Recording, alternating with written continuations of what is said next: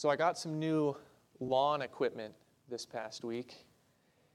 And as Judah and I excitedly opened the box, I started handing him different pieces. I said, Here's an important piece, here's one, here's a piece of cardboard. And then I said, Here's the user manual. We don't need that. And I tossed it to the side. That's when Casey came and picked it up and told me that she'd hold on to it for when I needed it in 10 minutes.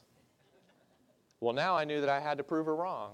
And technically, technically I did.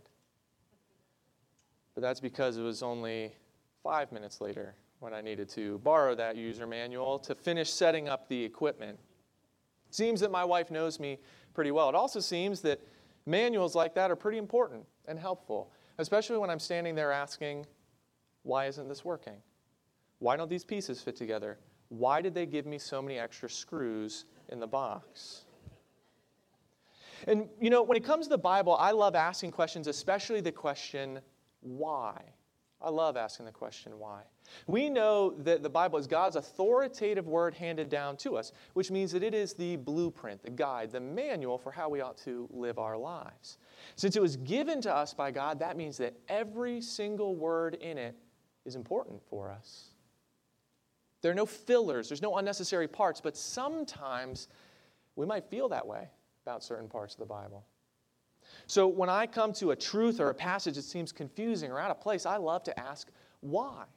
Uh, why does God have this here? Why is it something I should apply to my life? Why does it matter for me? After all, He put it there for a reason.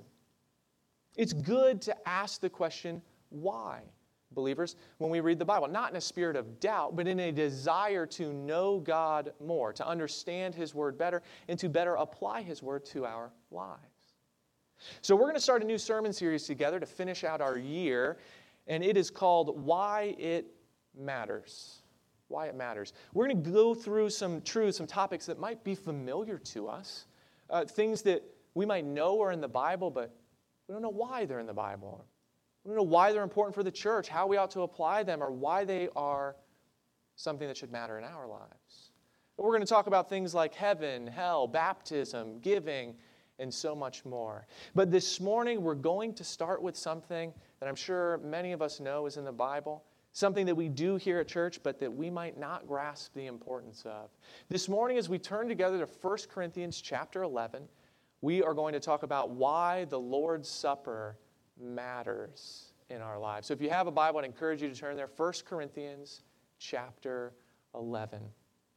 As always, if you don't have a Bible with you, I'd encourage you to use one of those Bibles under the chairs in front of you. Again, you can turn to 1 Corinthians 11. Now, as you turn there, let's understand a few things about the Lord's Supper, or as we often refer to it, communion.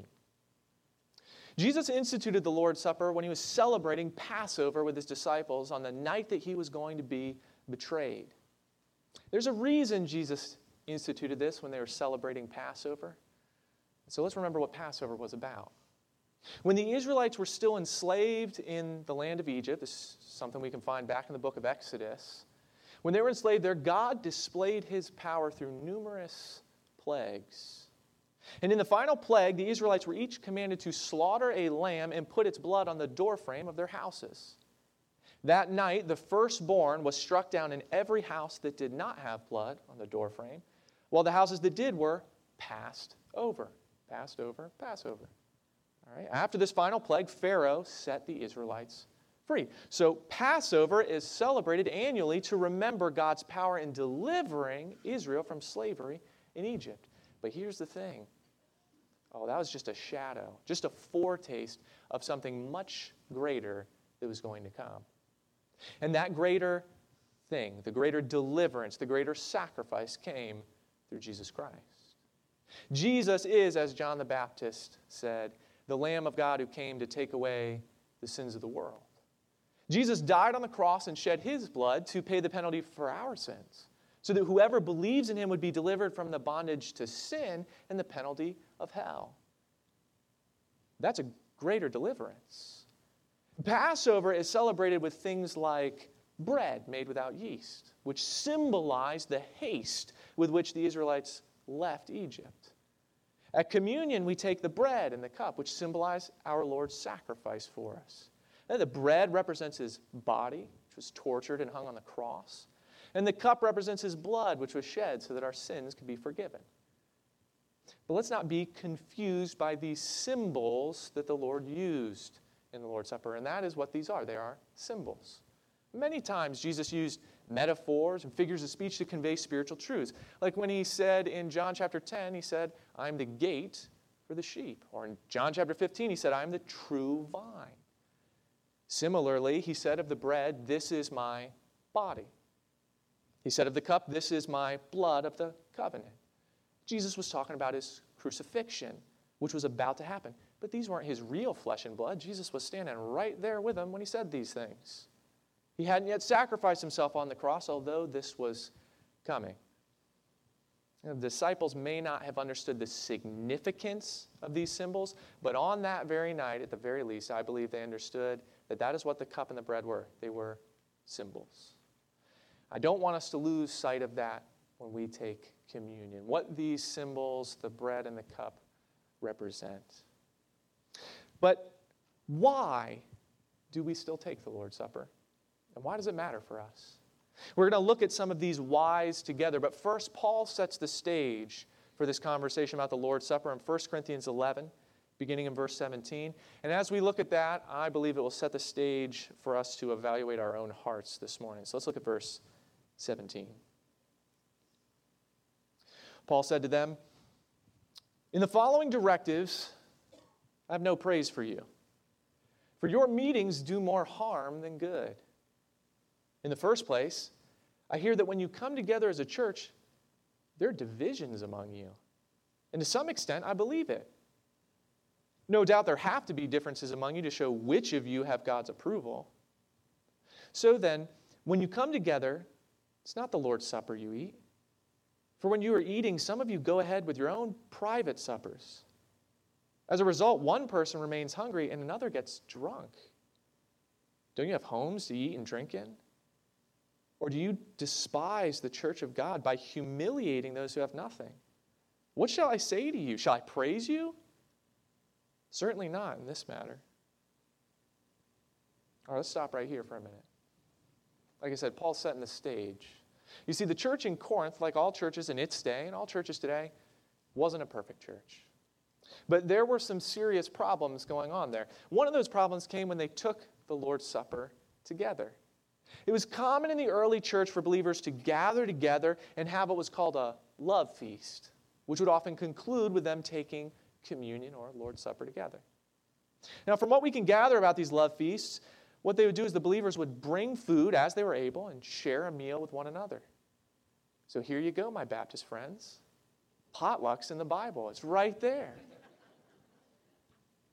But you see, these once joyous love feasts that ended in worship with the Lord's Supper had turned into loveless, divisive, spiritually embarrassing events. And not only was this a poor testimony to those outside the church, but it was hurting those within the church. People were splitting off into their own little cliques. Well, there goes the fellowship. But not only that, those who were wealthy enough to bring bread, food, and drinks. They were keeping all those things within their cliques. And those poorer members who couldn't bring anything, well, they were left hungry. There goes the love. Finally, when the time came for the Lord's Supper to be taken, you had these hungry believers feeling rejected by others, and then you had the overindulgent believers who were only thinking of themselves. Does this sound like unified worship? Does this sound like a God honoring remembrance of the sacrifice of Jesus? Of course not. And one of the words that we use for the Lord's Supper is communion. Paul said this in 1 Corinthians chapter 10, verse 16. He said, The cup of blessing which we bless, is it not the communion of the blood of Christ? The bread which we break, is it not the communion of the body of Christ? That word communion is also translated as sharing or participation in these things. In other words, at the Lord's Supper, we draw near to our Savior alongside our fellow Christians. It's because of the sacrifice of Jesus that we've been brought into fellowship with Him and now into fellowship with one another. And the Lord's Supper celebrates these things. But it's hard to have that fellowship, that communion with believers and the Lord when there's division among us. You see, the Corinthians weren't taking the Lord's Supper as seriously as they should. And the truth is, I think it's very easy to judge them for it. After all, they were overindulgent, they were selfish. And that resulted in poor fellowship, the improper taking of the Lord's Supper together. And it's very easy for us to say, well, that's not true of us. We don't do these things. But when we approach the Lord's Supper, we might not be coming as overindulgent, gluttonous drunkards, but do we take it seriously? It feels to me that many times as Christians, we approach the Lord's Supper with an attitude of obligation. Uh, we kind of approach it and breeze past it, like a, like a dentist appointment that we go to because it's on the calendar, but we don't really want to go. We wouldn't be heartbroken if we skipped it. Is that how we approach the Lord's Supper? See, they didn't take it seriously, but do we? Now that we see the situation there in Corinth, I pray that we would evaluate the situation in our own hearts as we prepare later this morning to take communion. But now let's go ahead and let's answer why it is that we take the Lord's Supper. Look at verse 23. Paul said, For I received from the Lord what I also pass on to you. The Lord Jesus, on the night he was betrayed, took bread, and when he had given thanks, he broke it and said, This is my body, which is for you. Do this in remembrance of me. In the same way, after supper, he took the cup, saying, this cup is the new covenant in my blood. Do this whenever you drink it in remembrance of me.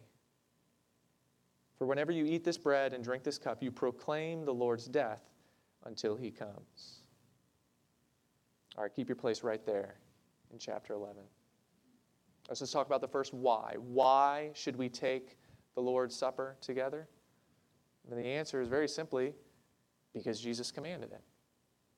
Two times Jesus said, do this. Do this. Whenever Jesus tells us to do something, we should do it. In fact, that should be the only reason we need to live in obedience to any command in Scripture. God said it, and as His people, we should follow and we should obey. This is why we take the Lord's Supper. It should be the only reason that we need. Don't take the Lord's Supper because, well, the time has come. It's that time of the quarter here at First Baptist Church of Oxford. It's time to check off the box and take communion. That's not why we take it. Don't take the Lord's Supper because the time has come, but because God commanded it. And it should be a joy for us to follow His commands. You know, as kids, we all had those moments when our parents told us something, told us to do something, and we said, Why? To which they replied, Because I said so. Some of you have already beaten me to that. That's good. You were ready. And you know, it's true that when God says something, we ought to just do it. But something that I really love, I love that when we are attentive to God's word, when we pour into it, we will find that He gives us many answers to why we should follow His commands. He gives us many of the reasons for them. And sometimes the reasons for His commands are so that we won't get hurt. Sometimes it's because our obedience brings him glory. Sometimes it's because our obedience results in a blessing. There are many reasons for his commands. And we're going to look at three reasons why it matters that we obey in taking the Lord's Supper.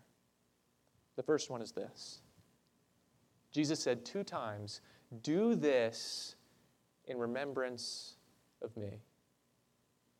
We take the Lord's Supper to remember what Jesus did for us.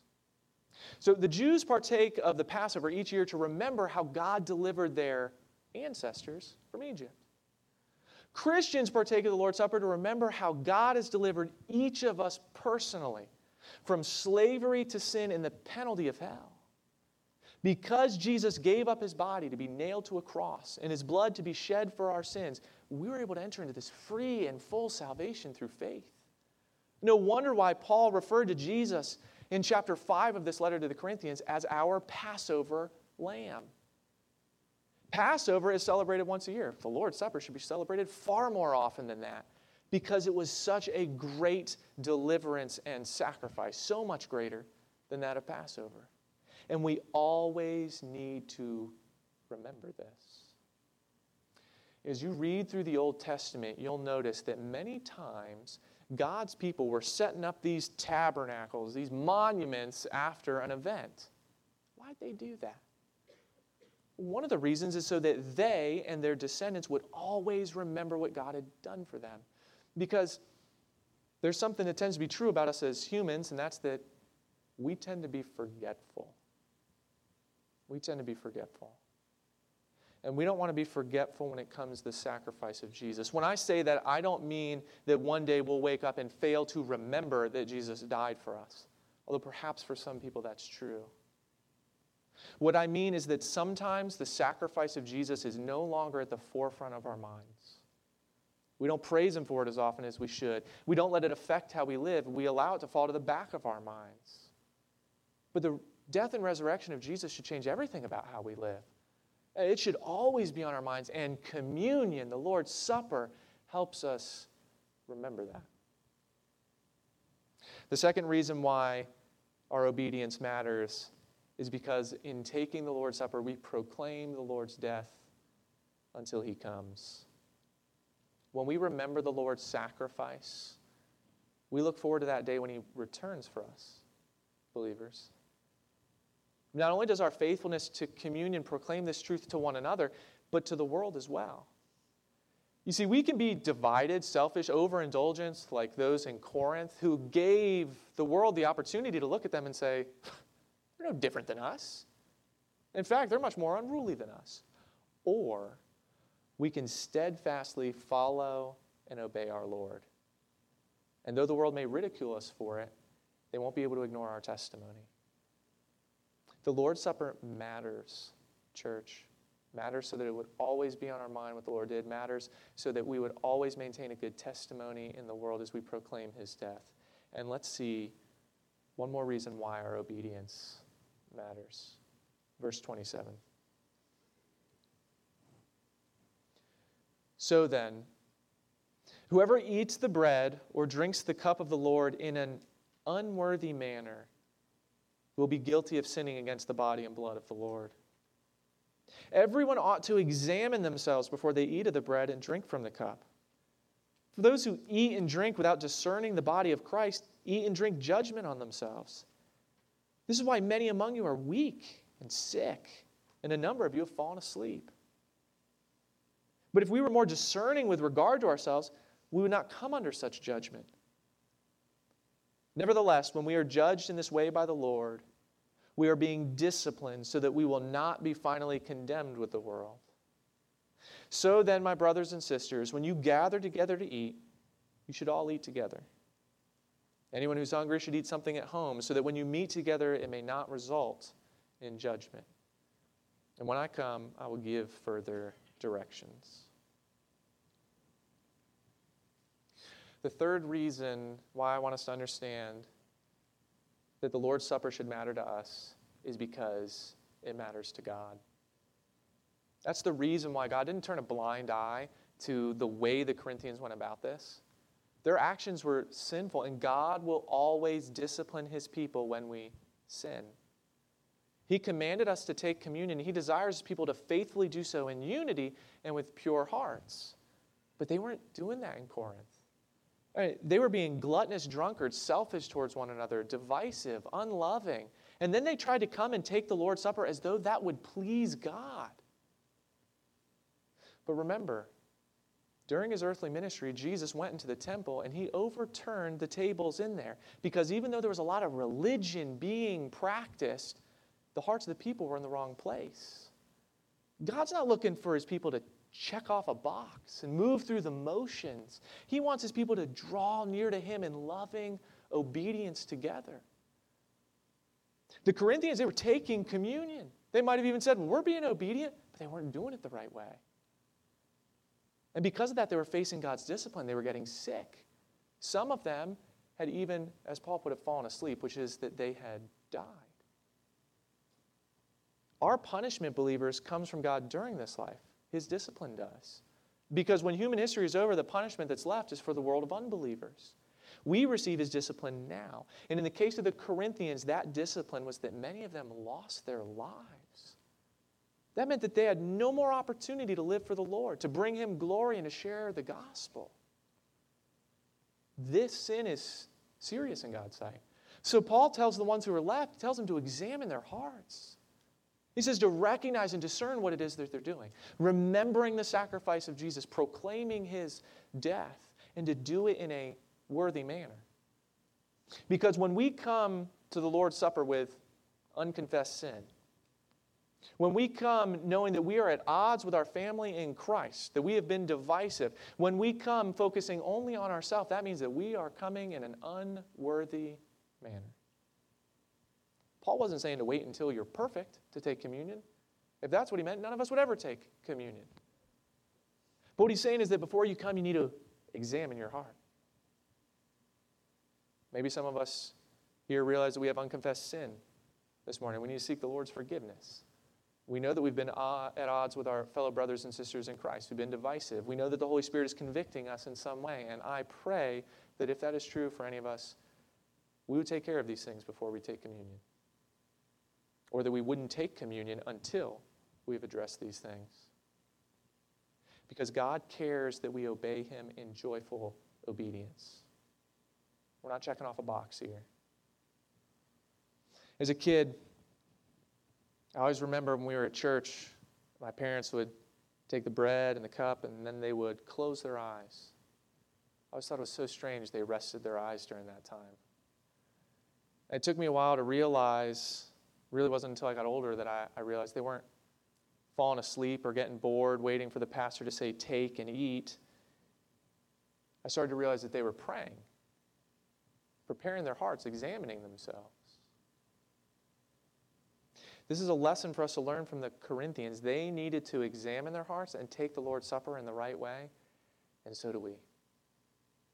Believers, we take the Lord's Supper because Jesus commanded it.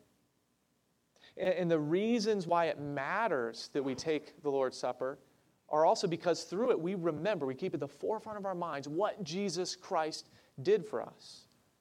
Not only that, but as we do this alongside one another, we proclaim his death until he returns for his people. Our incredible God and Savior desires that we would do this alongside each other with pure hearts, with unity among the body of believers.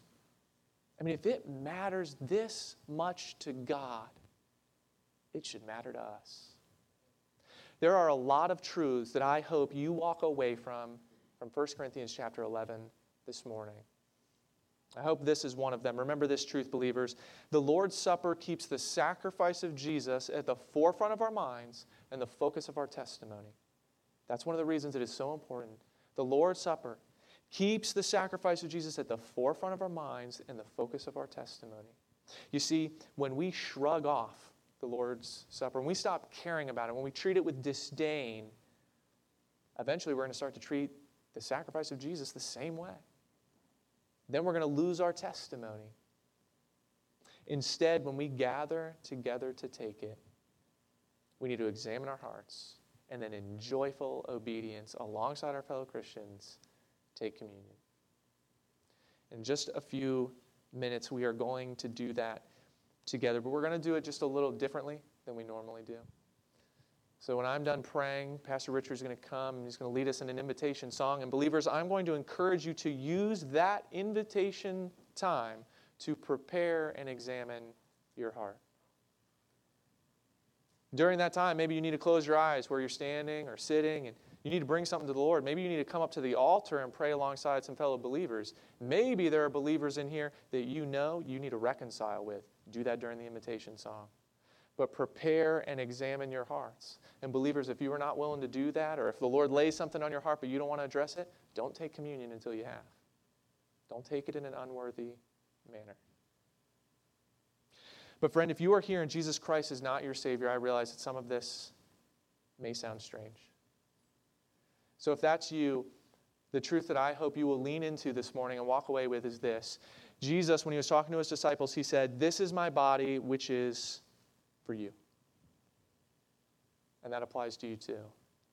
Jesus gave himself up for you because we are all hopelessly lost in our sins. We're separated from God. And the just punishment for our sin is that we will be separated from God forever in hell when this life ends. But in his overwhelming love for us, Jesus Christ came to this earth. And as the perfect, sinless Son of God, he was able to take our place and our punishment when he died on the cross. That's what he was doing. He took all the wrath that we deserve. After he died, he was buried, and then three days later, powerfully rose from the dead proving that He is the Son of God and the Savior. And understand, friend, if you have never given Him your life, that right now you are separated from God, but understand that He has been waiting for you to come to Him in faith your whole life.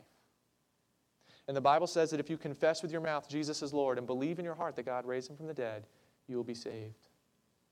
And I hope that if you never have, that you will make that decision today. You can come forward and talk with me during the invitation time if you would like. You can give your life to Jesus Christ right where you are sitting and then we'd invite you to take communion with us. But don't give your life to Jesus to take communion. Give your life to Jesus because he's the only one who can give you eternal life.